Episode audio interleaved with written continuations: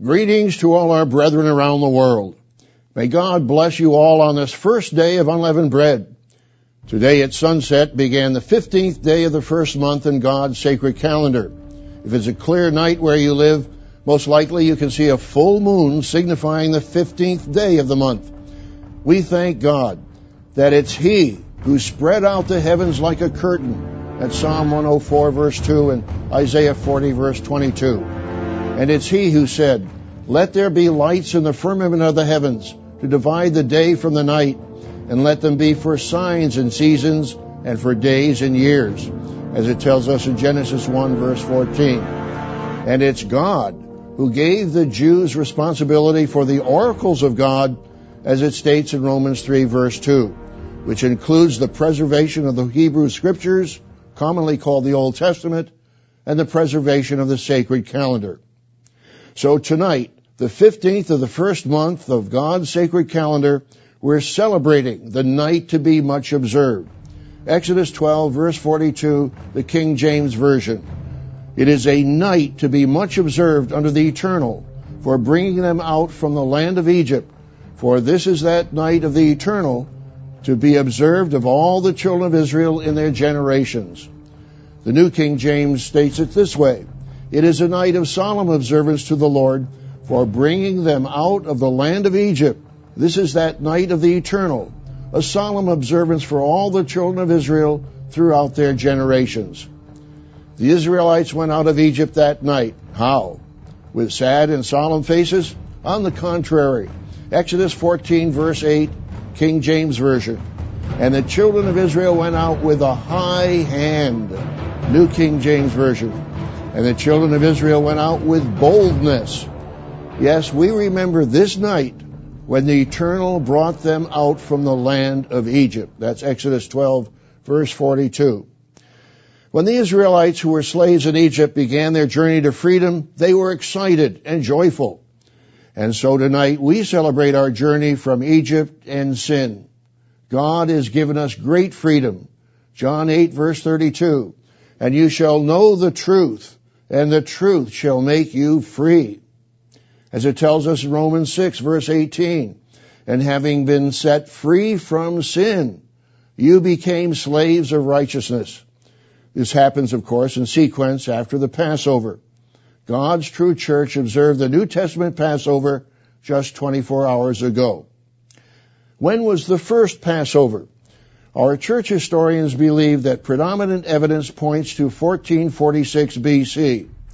We know from scripture that on the 14th of Nisan or Abib, the Israelites kept the first Passover.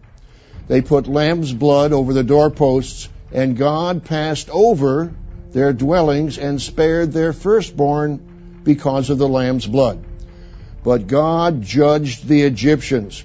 After passing over the Israelites' homes, the Eternal passed through the land of Egypt, as it tells us in Exodus 12, verse 12.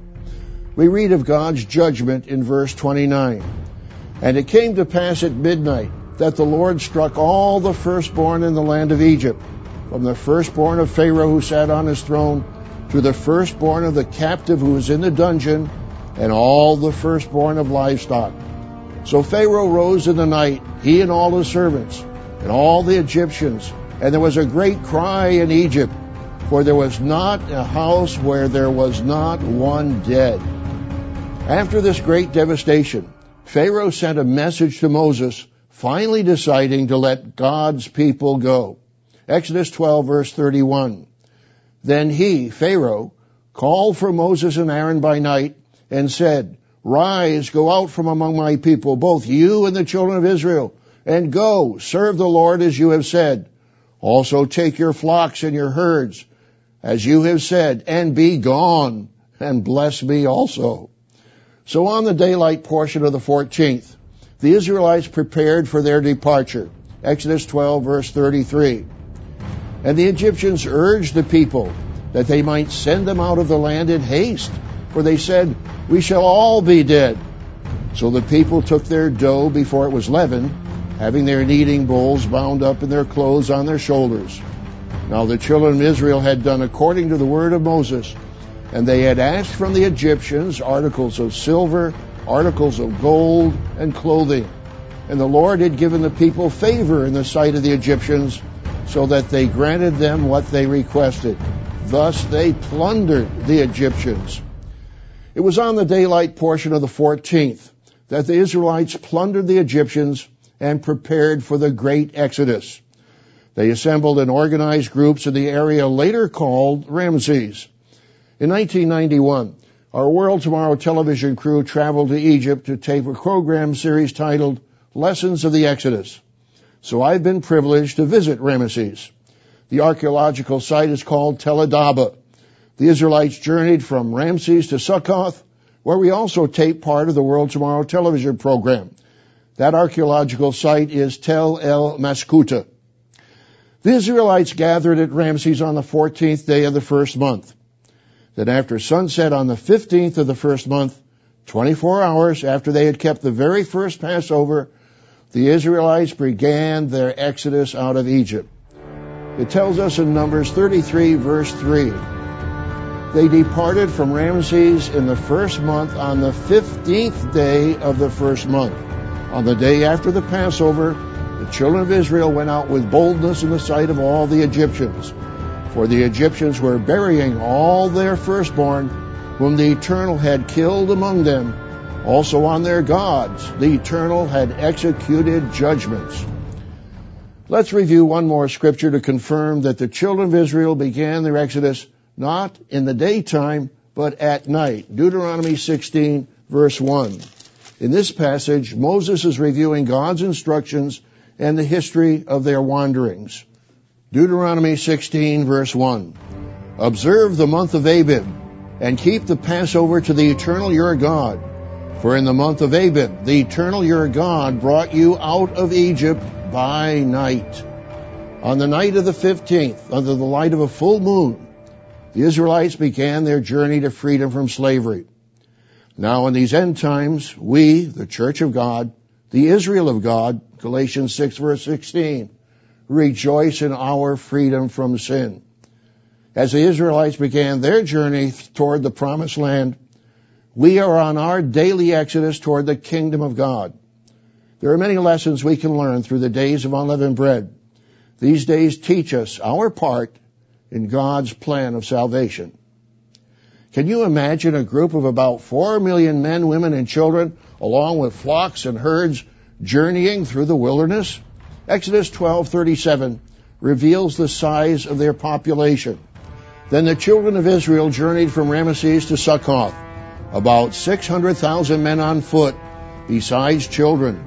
A mixed multitude went up with them also, and flocks and herds, a great deal of livestock. And they baked unleavened cakes of the dough which they had brought out of Egypt, for it was not leavened, because they were driven out of Egypt and could not wait, nor had they prepared provisions for themselves. Today, God's people around the world observe the days of unleavened bread. God commands his people to observe the annual festivals and holy days, the same festivals and holy days Jesus and the apostles observed. Be sure to read Dr. Meredith's encouraging and inspiring booklet, The Holy Days, God's Master Plan. On this night to be much observed, we remember God's instructions in Leviticus 23 verse 6. On the 15th day of the same month is the feast of unleavened bread to the eternal. Seven days you must eat unleavened bread. Let's conclude with a summary statement in Exodus, the 12th chapter, verses 41 and 42 in the King James Version. And it came to pass at the end of the 430 years, even the self same day it came to pass, that all the hosts of the Eternal went out from the land of Egypt. It is a night to be much observed unto the Eternal for bringing them out from the land of Egypt. This is that night of the Eternal to be observed of all the children of Israel in their generations. Thank God for his loving gifts of freedom, life, and truth.